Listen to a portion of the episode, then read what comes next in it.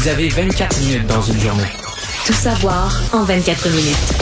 Pour s'informer et comprendre en 24 minutes, ici Mario Dumont, en compagnie de Vincent Dessureau, des studios de Cube Radio, la station d'affaires publique de Québecor. Voici Tout savoir en 24 minutes. Tout savoir en 24 minutes. Alors, on vient tout juste d'entendre il y a quelques instants le point de presse euh, du ministre de la Santé, euh, le ministre Duclos fédéral, qui a fait quelques annonces concernant le variant Omicron et les méthodes donc du gouvernement fédéral aux frontières pour tenter de le juguler. Tous les passagers aériens, sauf ceux qui proviennent des États-Unis, devront être testés pour la COVID-19 dès leur arrivée ici au Canada, qu'ils soient vaccinés ou non. Et donc, un test là, euh, négatif va leur permettre par la suite de poursuivre leurs activités. Il y avait déjà des tests, mais aléatoires. Là. Une personne sur quatre environ. Ouais, des tests aléatoires qui avaient d'ailleurs attrapé deux personnes portant le variant Omicron lorsqu'il était arrivé là, ici à Montréal. Donc là, c'est tout le monde, sauf ceux qui viennent des États-Unis. Sauf ceux qui viennent des États-Unis. Donc, pour tout le monde, évidemment. Euh, pour ceux qui arrivent non vaccinés, ça va être isolement complet. Euh, ça, il n'y a pas, il a pas de discussion en cette matière. On dit aussi avoir demandé au Comité canadien sur l'immunisation là de faire de nouvelles directives là plus euh, mises à jour pour pouvoir parler de doses de rappel, évaluer si elles seraient efficaces contre ce nouveau variant Omicron. On rappelle, c'est à peu près deux semaines pour qu'il y ait des données probantes sur ce genre de nouveau variant là. Je pense que c'est l'ensemble. Je pense que c'est l'ensemble de l'œuvre. Est-ce qu'il faut je pense qu'il y a plusieurs possibilités. Soit on continue à donner les troisièmes doses comme prévu, soit on dit on a un nouveau variant, il faut protéger plus la population, on les accélère, ce qui a été fait dans plusieurs pays pour euh, tous les adultes, le personnel de la santé, on accélère le processus. Ou soit on se dit, si le vaccin est vraiment moins efficace et qu'il en faut une formulation un peu différente pour couvrir le, le variant, on pourrait peut-être dire, ben là, regarde, on interrompt l'administration. Moi, ça me paraît peu probable, mais quand même, on interrompt l'administration des troisièmes doses et on les donnera euh, plus tard à l'hiver ou dans on parle on parle d'une centaine de jours, trois mois en gros pour Pfizer ou Moderna pour développer la nouvelle formulation au besoin. Donc on, à ce moment-là, mais là, là on porterait la troisième dose de quand même quelques mois, le temps d'en fabriquer, de les avoir. Euh. Et on a averti du côté des patrons de Moderna aussi que c'est important. Là, oui, on a une capacité de production. Par exemple, si je prends Moderna plus spécifiquement, c'est entre 2 et 3 milliards de doses si jamais on devait le faire en 2022. Le problème, c'est qu'en faisant ça, on réorienterait toute la production des vaccins de la compagnie sur ce, type de vaccin-là contre le variant, mais ça laisserait évidemment une découverture du côté des autres vaccins qu'il faut continuer à produire. Hein. On a une grande couverture vaccinale ici au Canada, au Québec, mais c'est vraiment pas le cas partout dans le monde et c'est comme ça que ce genre de variant-là apparaissent. C'est des mesures donc aux frontières qui apparaissent, oui, ici au Canada, mais qui ne vont pas, selon l'Organisation mondiale de la santé, qui se sont exprimés là-dessus aujourd'hui, empêcher le variant Omicron de voyager. Ils recommandent de leur côté aux 60 ans et plus, ainsi qu'aux gens qui ont une comorbidité, donc un facteur euh, les mettant plus à risque de développer des symptômes plus graves de la COVID, euh, de ne pas voyager. C'est leur recommandation de ne pas voyager. Point. On demandait de manière générale aux voyageurs qui vont tout de même faire le choix de se déplacer d'un pays à l'autre, de le faire de manière prudente. Et donc, euh, c'est sûr, la prudence va être de mise. Des conseils aux personnes de 60 ans ou plus de voyager, mais le variant est probablement, on s'en rend de plus en plus compte, déjà implanté dans plusieurs pays, puis ça va être extrêmement difficile, même avec du testage aux frontières, de le stopper. Ouais. Ben, il, est implanté dans plusieurs pays et partout. Depuis qu'on le cherche, depuis euh, vendredi passé, depuis que l'Afrique du Sud l'a identifié et qu'on le cherche, euh, on en a trouvé ici au Canada, on en a trouvé euh, quasiment la moitié des pays d'Europe. Euh, Les Pays-Bas, beaucoup. On a parlé des émissions qui ont été très touchés. Effectivement, il y a trois pays aussi à dire qui ont été ajoutés à la liste des pays donc qu'on ne veut pas on ne veut pas là qui devront tester les voyageurs à l'arrivée l'Égypte, le Nigeria et le Malawi. Donc il va falloir faire attention aux voyageurs qui reviennent de ces pays-là. C'est pas pays, c'est pas des pays où il y a énormément de voyageurs. Il peut en avoir certains, euh, peut-être pas, tellement du tourisme, plus des voyageurs pas des grandes entrées, ou des gens qui retournent dans leur famille, des immigrants qui retournent dans leur famille, etc. Mais c'est pas des destinations quand même, c'est pas des lieux où il y a tant de tant de voyageurs. Autre sujet qui a retenu beaucoup d'attention aujourd'hui, c'est cette autre vidéo qui est apparue sur les, médias sociaux, une autre arrestation musclée où on voit un homme qui est frappé au visage, aux côtes, dans un restaurant de Québec par le service de police, évidemment, de la même ville. Une vidéo qui, euh, selon toute vraisemblance, se détenait, se promenait quelques heures avant les événements qui ont suivi à Pacific Nio Quizera, ce jeune homme dont on a vu le vidéo à la sortie des bars, qui se faisait lancer de la neige au visage, qui se faisait donner des coups, lui aussi. Et donc, euh, cette victime présumée, le Jean-Philippe Saint-Laurent, selon lui, là, on a procédé à son arrestation dans le restaurant. Euh, la police qui est débarquée entre 21h30 et 22h vendredi au restaurant Portofino dans Sainte-Foy ont voulu interpeller les gens, vérifier leur passeport vaccinal. C'est là qu'ils auraient trouvé un convive à sa table qui euh, avait une restriction, une ordonnance de la cour de pas se trouver dans un bar. Et donc, étant donné que ce restaurant-là, c'est un resto-bar, euh, le monsieur Saint-Laurent s'est obstiné, si on veut, avec les policiers, et ça a dégénéré, s'est ramassé, projeté au sol, dit qu'il y avait de la vitre à terre qui aurait pu, donc le blesser au visage, et au final, c'est beaucoup débattu, a été roué de coups par les agents, et c'est par la suite qu'on a appris, là, un peu plus tard, aujourd'hui, par un communiqué du service de police de la Ville de Québec, qu'il y a cinq agents qui ont été suspendus en ce moment pour faire la lumière sur les événements. Il y a une deuxième enquête interne aussi qui a été par rapport à l'événement qui est survenu dans ce restaurant-là vendredi. Mais disons a quelques heures d'intervalle, deux incidents et surtout deux incidents survenus avec l'escouade grippe du SPVQ qui s'occupe, entre autres, des, oui, des groupes criminalisés, mais également de la sortie des bars, entre autres. Donc, ça fait quand même beaucoup d'interventions, là, euh, disons, problématiques ou, euh, euh, disons, chaudes pour cette escouade-là. Ouais. Et ça devient euh, ça devient même un enjeu pour le, le, maire de Québec. Euh, euh, qu'est-ce qu'on fait avec ça? Qu'est-ce qui se passe? Est-ce que est-ce que c'est un hasard? Est-ce qu'il y a quelque chose dans cette escouade-là? Il faut attendre tous les faits. parce que quand les individus nous présentent, ils nous présentent toujours, aux médias, ils nous présentent un bout des bandes vidéo mais le bout qu'ils veulent montrer. Euh, on a une version de la médaille. C'est sûr que c'est des interventions quand même dans un restaurant. Tu te dis, OK, qu'est-ce qui se passe dans un restaurant? Et il y a le propriétaire du restaurant qui est qui intervenu version aussi, aussi puis qui, a expliqué qu'il a trouvé ça complètement démesuré de son côté aussi. Dit que les vidéos de surveillance dans son restaurant corroborent également la version de Monsieur Saint-Laurent. Évidemment, on garde la vidéo longue, dit-on, pour s'il y avait le comparution en cours de Monsieur Saint-Laurent. Mais disons que ça risque d'être un élément de preuve assez important. Merci parlait tout à l'heure des voyages, là, surtout à l'approche de la période de Noël, qui vont être problématiques. Mais en ce moment, il y a le premier ministre François Legault aussi qui a peut-être créé une toute petite tempête. Euh, en, il, a créé, il, a créé, des attentes, en tout cas. Ouais, il a créé des attentes, c'est certain, parce que à la suite d'une intervention hier au point de presse du ministre de la Santé, Christian Dubé, qui a rappelé euh, en disant que les, la limite de gens dans une résidence, ça reste 10 personnes. On l'avait oublié peut-être cet été, cet automne, avec la baisse, la baisse des, des nombres de cas. De plus en plus de gens décidaient de se réunir chez eux. François Legault, lui, a dit souhaiter qu'on puisse se réunir jusqu'à 20, 25 personnes même durant le temps des fêtes et les oppositions ont dénoncé vivement un manque de cohérence en disant qu'on crée des attentes du côté du gouvernement, que le message évidemment n'est pas le même du côté du ministère de la Santé et du premier ministre. On peut entendre François Legault d'ailleurs lorsqu'il a réagi euh, euh, à ces allégations aujourd'hui.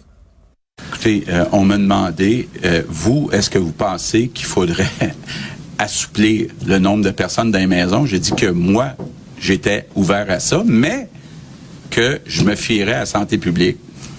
Si on peut plus dire ce qu'on pense, là, on a un problème.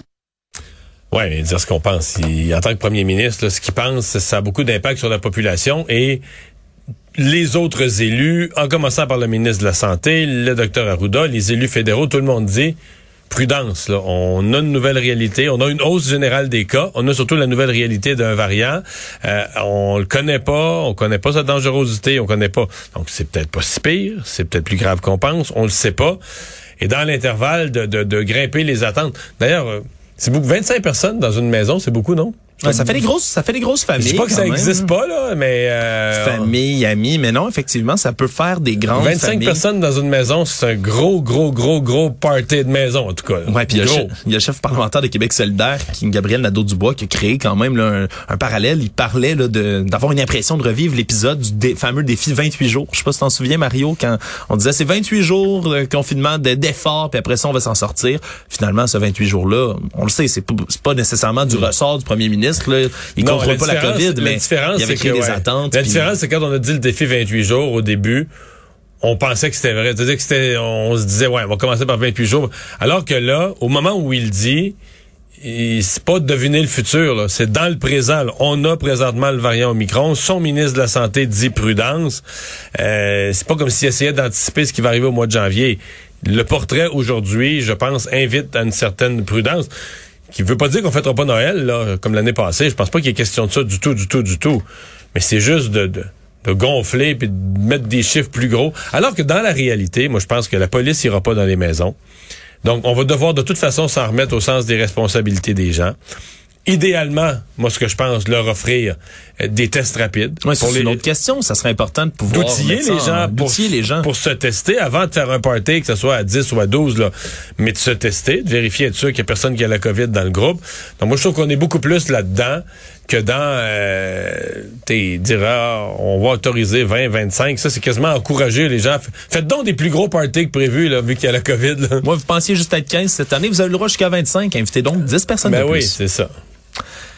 Aujourd'hui aussi, euh, une saga qui se poursuit, celle des chevreuils du parc Michel Chartrand de Longueuil, alors que la nouvelle mairesse de se- qui se Longueuil... poursuit ou qui se conclut, ben peut-être qu'elle se conclut pas finalement. Ben, peut-être qu'elle se conclut pas finalement. Là, disons que la mairesse de Longueuil, Catherine Fournier, elle a justifié aujourd'hui sa décision d'abattre finalement les 70 serres de Virginie qui vivent dans le parc Michel Chartrand, au cœur d'une controverse depuis des mois. La table de concertation à Longueuil qui s'est mise sur ce cas-là, on dit avoir épuisé toutes leurs options, que déplacer les serres, c'est quelque chose qui pourrait être dangereux même pour la santé des serres eux-mêmes. Euh, déplacer la maladie de Lyme aussi, peut-être plus vers le nord du Québec, c'est quelque chose qu'on veut absolument éviter. Il y a l'avocate montréalaise Anne-France Goldwater, elle, qui, qui a été interpellée aujourd'hui, évidemment, par les médias, qui est prête à se rendre devant les tribunaux pour empêcher l'abattage de ces serres-là. On peut l'écouter aujourd'hui lorsqu'elle réagissait à cette nouvelle. On fait toujours la blague que l'avocat défend la veuve et l'orphelin. Premièrement, c'est pas une blague, on le fait tous les jours. Mais deuxièmement, nos animaux sont aussi des, êtres qui ont le même droit d'être sur la planète que nous et ont besoin d'une voix pour les défendre. Et pour moi, c'est un honneur de défendre ces animaux comme j'ai déjà fait pour des chats, des chiens, des chevaux. Maintenant, je le ferai pour les cerfs car je trouve ça plus que regrettable, je trouve épouvantable, primitif, archaïque, des esprits fermés qui pensent que la seule chose qu'on peut faire avec toute notre puissance intellectuelle, c'est d'aller massacrer Bambi. Et pour ajouter euh, euh, l'insulte à l'injure ou l'injure à l'insulte, on veut donner leur viande aux pauvres, après avoir dit qu'ils sont tous malades. C'est tout pas normal. C'est incroyable de dire n'importe quoi comme ça. Presque chaque mot est du n'importe quoi. D'abord, il n'y a jamais personne qui a dit qu'ils sont tous malades, qu'on peut pas la viande n'est pas consommée. Qui a dit que la viande ne peut pas être consommée? Ça, ça, Je pense ça réfère au fait qu'il pourrait être porteur de la maladie de Lyme, mais qui n'a aucun rapport avec la viande, qui est une maladie que tu ne veux pas transporter dans des régions où il n'y a pas de maladie de Lyme. qui se mais transmet dans- par les tiques, j'en rappelle. Exactement. Tu veux pas l'amener dans des. Mais euh, l'autre affaire, euh, Bambi, là, Bambi, Bambi, c'est une bande dessinée. C'est la différence. C'est une excellente différence entre les bandes dessinées et la vie. Puis c'est ça, Bambi. Si c'était des Bambi, tu sais qu'on pourrait les laisser parce que j'aimerais peut-être pas dire ça à la radio, mais Bambi Vas-y. mange pas. Il mange pas, Mange Bambi? pas pour vrai. Non. Non? C'est une bande dessinée, il mange pas. Moi, je le voyais manger de l'herbe quand j'étais Oui, mais il est toujours là après. Regarde dans la bande dessinée, regarde comme faut. Il mange l'herbe, ben t'es encore là dans la bande dessinée. Tu brises mes illusions d'enfant, Mario. Donc, c'est ça la différence. C'est que les vrais chevreuils, contrairement aux bandes dessinées, quand ils, ils arrachent de l'herbe ou des feuilles, après, ils sont plus là. Alors que dans Walt Disney, Walt Disney sont forts, là. Tu comprends? Mais je sais pas si t'as remarqué aussi des bandes dessinées, quand, quand ils marchent, là, mettons, dans un champ, là, c'est toujours les mêmes arbres qui repassent, là. Il y, a, il y a tellement de miracles hein, du De dessin animé déjà qu'on peut voir. Mais ça, c'est peut-être des choses. euh, peut-être que peut-être que Matt Goldwater ça aurait été mieux qu'elle voit pas ça Disney. C'était peut-être quelque chose d'un peu fort pour ces pour ces salles-là. Ça l'a entraîné sur une voie où ça a dérapé. Pour le reste, euh, je veux dire, il y a pas de. J'ai hâte de voir sur le plan du droit qu'est-ce qui fait, par exemple, que tu tu puisses pas. euh, Mais est-ce qu'on sait si Matt Goldwater est déjà intervenu parce que dans le Nord, il y a probablement des cerfs qui sont attaqués par des loups, des meutes de loups. Ça, elle laisse faire. Elle fait Envoyer rien. une injonction au loup contre la meute? Ben, je peux pas croire qu'elle fait rien. Hey, elle parle de, de comportement barbare. Là. Hey, ça, ça doit pas être beau. Là. Hey, mais T'es moi, j'ai, moi, j'ai déjà vu une carcasse de chevreuil Ah oui? laissée par des loups en plein hiver sur le bord d'un lac. Ça doit pas être beau? Ben, la neige était plus blanche. Elle était rouge, rouge, rouge à grandeur. Je peux te dire Goldwater, qu'est-ce qu'elle faisait? Elle laissait faire ça. Je sais pas, j'ai failli l'appeler à ce moment-là, mais je l'ai pas fait. Elle l'a laissé passer. Mais imagines-tu, Mario, Bon. si les 70 cerfs étaient déplacés dans une région, puis qu'on donnait des permis justement à des chasseurs, puis qu'on apprend finalement, tu sais, parce qu'ils sont pucés ou autres, que finalement les chevreuils sont mangés l'année l'année d'après Ben, c'est. Pot- Potentiellement, ça pourrait arriver, tout à fait. C'est tout à fait possible que ça arrive. Ça serait un peu tourné en rond, non? Eh boy. Tout savoir en 24 minutes. Tout à l'heure, il y a un tweet du ministre de l'Éducation, Jean-François Roberge, qui est intervenu dans un dossier qui a quand même semé la controverse aujourd'hui. Euh, le dossier de Simon Lamar, cet enseignant du primaire qui était chargé de cours également à l'université, qui a été condamné donc pour filmer sous les jupes d'adolescentes et de jeunes femmes des vidéos avec son téléphone cellulaire. Il avait été déclaré coupable donc de cette infraction criminelle-là de voyeurisme, mais le juge Jean-Jacques Gagné, hier au Palais de justice de Montréal, a décidé de lui donner une absolution inconditionnelle en disant que c'était pas dans l'intérêt du public de neutraliser le savoir de l'accusé et de se priver d'une quinzaine d'années d'études et de travaux universitaires. Il semblerait que le ministre de l'Éducation soit pas du même avis et a autorisé la révocation du brevet d'enseigner de Simon Lamar un peu plus tôt aujourd'hui. Sincèrement, euh j'ai été étonné. Je, peux comprendre qu'un juge dise pour le bien de la société, l'individu, mettons qu'il est vraiment convaincu, béton, le juge, que l'individu est dans une démarche sincère, parce que semble que lui est dans thérapie, une démarche sincère de réhabilitation. Le juge dit on est mieux de pas le mettre dans l'isolement, on est mieux de le laisser comme dans société. Euh, puis en disant, regarde, t'as pas de deuxième chance. si tu repasses devant moi, là, euh, tu vas y goûter. Bon. Mm-hmm. C'est ce qui a été mentionné, même ces mots-là, je pense, dit. pendant le procès. Mais euh, le, le, le, bout là que tu viens de lire, te dire que parce que tu as des études universitaires, là, on est sur un terrain glissant, dire, OK, parce que toi, tu as étudié quelques années de plus, donc chaque chaque journée de ton travail vaut plus. Donc, si t'étais si t'étais un plombier, ah, là, on dirait, OK, t'as juste un secondaire 5 avec des études professionnelles. Ça, ça vaut pas que tu retournes à ton travail. Là, je sais pas, sincèrement, je sais pas sur quel terrain euh, le juge était. Chose certaine. Bon, le juge, en droit, il semble qu'il pouvait faire ça. C'était une de ses options à l'absolution.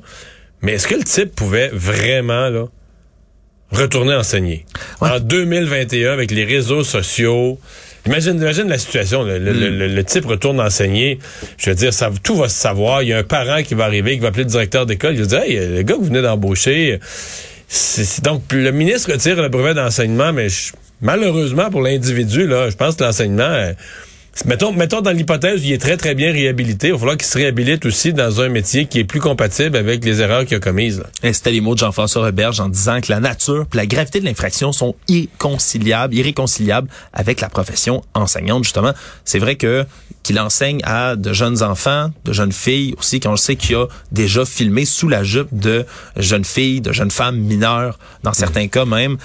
C'est ce genre, genre de cas, Alex, je pense que même les individus, on va dire, les plus euh, ouverts et tolérants de la société, qui, mettons, mettons que tu as un, pourcentage de la population qui dira, ah, moi, je, moi, je, serais correct, là, je serais à l'aise qu'ils retournent enseigner. Mais ces mêmes gens-là, tu vas leur dire, OK, mais serais-tu à l'aise qu'ils retournent enseigner? Tu es à l'aise en théorie, qu'ils retournent enseigner. Tu enseignes à tes enfants? À ta fille de 16 ans. Là, le même individu dirait probablement, oh, enseigner oui, mais pas à ma fille. Ouais, c'est ça, tu sais. c'est souvent ça. En théorie, on dit, ouais, ben, en théorie, là, ça serait bien, ce serait une réhabilitation. Mais enseigner à ma fille, euh, pas d'accord. Autre nouvelle également aujourd'hui, on parlait du transport par avion tout à l'heure, mais c'est aujourd'hui également qu'entrait euh, en vigueur officiellement la vaccination obligatoire pour prendre le train et l'avion au Canada. Les voyageurs de 12 ans et plus. Qui a été annoncé euh, fin août, début. Euh, c'est une vieille annonce, mais c'est aujourd'hui que ça entre en vigueur. Oui, c'était une annonce qui datait d'octobre dernier. La politique entre en vigueur théoriquement le 30 octobre, mais on avait accordé une période de transition d'un mois où il y avait donc du dépistage un peu aléatoire, des tests pour les gens qui avaient ou non donc leur, leur euh, passeport vaccinal. Mais maintenant, donc, les voyageurs de 12 ans et plus qui n'ont pas été pleinement vaccinés ne pourront plus embarquer dans les transports fédéraux, trains, avions, bateaux et autres. Donc, les compagnies aériennes, Via Rail, tous les autres transporteurs vont avoir la responsabilité de vérifier les preuves de vaccination des voyageurs. Évidemment, le port du masque va demeurer en place pour les voyageurs en avion tout de même dans l'habitacle. Aurait bien approprié. Nouvelle euh, dans les dernières heures, mais très, très tragique. On apprenait une fusillade dans une école américaine du Michigan, en fait, euh, dans la euh, Oxford High School. Je, veux dire quelque chose d'épouvantable. C'est à peu près les seules fusillades qu'on couvre encore. Mettons au Canada, là, ah, oui, hein. celles dans les écoles. C'est-à-dire que il y a tellement de fusillades aux États-Unis, soit des immenses qui font vraiment des, des, nombres euh, renversants de blessés, ou dans les écoles. Mais les autres fusillades, là, dans un dans un milieu de travail, trois morts, on- sincèrement, on, on le mentionne même plus, là. Ouais, parce qu'il y a tellement de, de, de meurtres de, par arme à feu, de décès par arme à feu aux États-Unis dans une année qu'on peut pas tout couvrir. Même les médias américains sont pas capables de couvrir sur leur propre territoire. Mais là, dans une école, ça frappe, là, y a pas de doute. là. Ça frappe l'imagination en ce moment. Il y aura au moins trois morts selon le dernier bilan, six autres personnes, dont un enseignant qui ont été blessés, qui ont été transportés à l'hôpital. Selon les enquêteurs, tout porte à croire pour l'instant que les trois morts seraient des élèves. C'est un jeune homme de 15 ans, un étudiant de l'école qui, qui serait le principal suspect et le seul pour l'instant armé d'une arme de poing aurait fait plusieurs coups de feu dans l'école. On dit que les autorités sont arrivées pas moins de cinq minutes après l'appel 911, donc une réaction extrêmement rapide. C'est ce qu'expliquait le shérif de, Auck- de Auckland un peu plus tôt aujourd'hui en conférence de presse. Une arme de poing, donc qu'il détenait pour faire feu. Et on dit que pour l'instant, ce suspect-là a usé de son droit de garder le silence, a demandé un avocat. Il répond pas du tout aux questions des policiers. On dit même que du côté de l'école, le protocole à faire en cas de fusillade a été suivi à la lettre. Et on voit que malgré tout, quand c'est pas une arme automatique, les protocoles sont suivis, la police arrive rapidement, il y a quand même des blessés et des décès, même si on suit tous les protocoles Ouais, à la lettre. C'est parce que les premières secondes, là, je veux dire, euh, le temps que tout le monde se, se, se confine, dans, s'enferme dans une salle, etc. Il est trop tard. il- c'est ça, là. C'est lui, c'est lui, celui- lui est le seul. Il a l'avantage pendant les premières secondes parce qu'il est le seul qui sait qui, ce qu'il va faire, là. On ne sait pas ce que ça va prendre parfois Mhm. aux États-Unis pour faire bouger sur les armes à feu.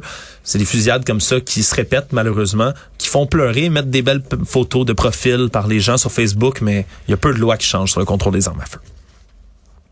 Aussi, aux États-Unis, en ce moment, procès, on en a parlé hier, qui est extrêmement suivi, celui de Ghislaine Maxwell, l'ex-compagne, partenaire en affaires et en crime, veut-on prouver, de Jeffrey Epstein, hein, cet ex-millionnaire qui euh, usait de son pouvoir, de sa fortune, entre autres pour leurrer grâce à, on essaie de prouver au procès Ghislaine Maxwell, de jeunes femmes, la plupart du temps Mais c'est son rôle, là, qu'on lui- dans l'histoire, c'est le rôle qu'on lui confère d'être la, la, la recruteuse, la rabatteuse, celle qui approchait les jeunes filles. les inviter à euh, magasiner pour ensuite quelques les cadeaux, quelques cadeaux, aller faire un massage qu'on disait non sexuel. Bref, c'est le portrait qu'on a dressé de Madame Maxwell aujourd'hui. Mais il y a un premier témoin. Ouais, un témoin intéressant, là. un témoin intéressant. C'est Larry Vissoski, qui est l'ex-pilote de Jeffrey Epstein, donc qui a été en sa compagnie entre 96 et 2019. Donc plusieurs, plusieurs années au service de M. Epstein dans ses divers jets privés. Et il a commencé à nommer des personnalités hein, qui ont été transportées dans le jet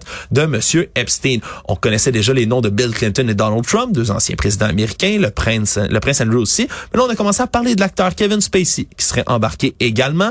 Il a également identifié Robert F. Kennedy Jr. comme un autre passager qui est embarqué à bord des avions de Monsieur Epstein et a commencé à témoigner donc de plusieurs présences de personnalités à bord du jet, tout en disant par contre que sa cabine était la plupart du temps, presque tout le temps, fermée. Donc, il voyait rien de ce qui se passait. Mais il l'a pas dit non plus, est-ce qu'il les a amenés sur la fameuse île, ces personnages-là? C'est pas mentionné pour l'instant dans les rapports Donc, où qui, ils allaient, qui où du procès, mais euh, disons d'une résidence à l'autre, là, avec la fortune qu'il avait, il y avait plusieurs résidences, mais comme sa porte de la cabine était souvent fermée, celle également d'une pièce qu'on appelait la round room dans son jet, une espèce de salon privé, était toujours ou presque fermée. Donc, euh, lors de la contre, du contre-interrogatoire, il a mentionné à plusieurs reprises ne jamais avoir vu d'activité sexuelle euh, impliquant des mineurs à la bord de l'avion, mais il a parlé quand même et identifié une jeune femme identifiée par la cour comme la chanteuse Jane. Et Madame Jane, c'est une des accusatrices mineures qui est identifiée au procès. Donc, lui de confirme sa présence dans l'avion quand lui même. confirme sa présence, parle d'une jeune femme mature avec des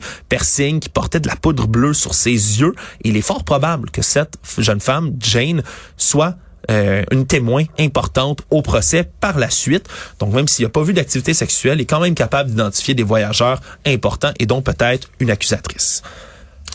Et euh, un mot sur euh, l'ancien chef de cabinet de Donald Trump? Ouais, toujours aux États-Unis, hein, euh, pour la première fois, un proche de l'ancien président américain a accepté de témoigner à la commission parlementaire du 6 janvier, donc sur l'assaut au Capitole.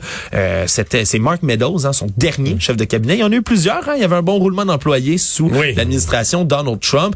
Et donc, en ce moment, par le biais de ses avocats, a commencé à fournir une série de documents à la commission. Au départ, avait refusé de témoigner. Il risquait une inculpation comme Steve Bannon, hein, cet ancien allié de Donald Trump, qui a été impliqué pour l'instant inculpé également et risque la prison même pour avoir refusé de parler à la commission. Et donc, on dit qu'il échange pour l'instant par le biais de ses avocats. Mais on va peut-être avoir des détails exclusifs. Bien du stress pour M. Trump là, qui peut pas préparer sa candidature de 2024 pendant ce temps-là. C'est du triste. Résumer l'actualité en, en 24 minutes, c'est mission accomplie.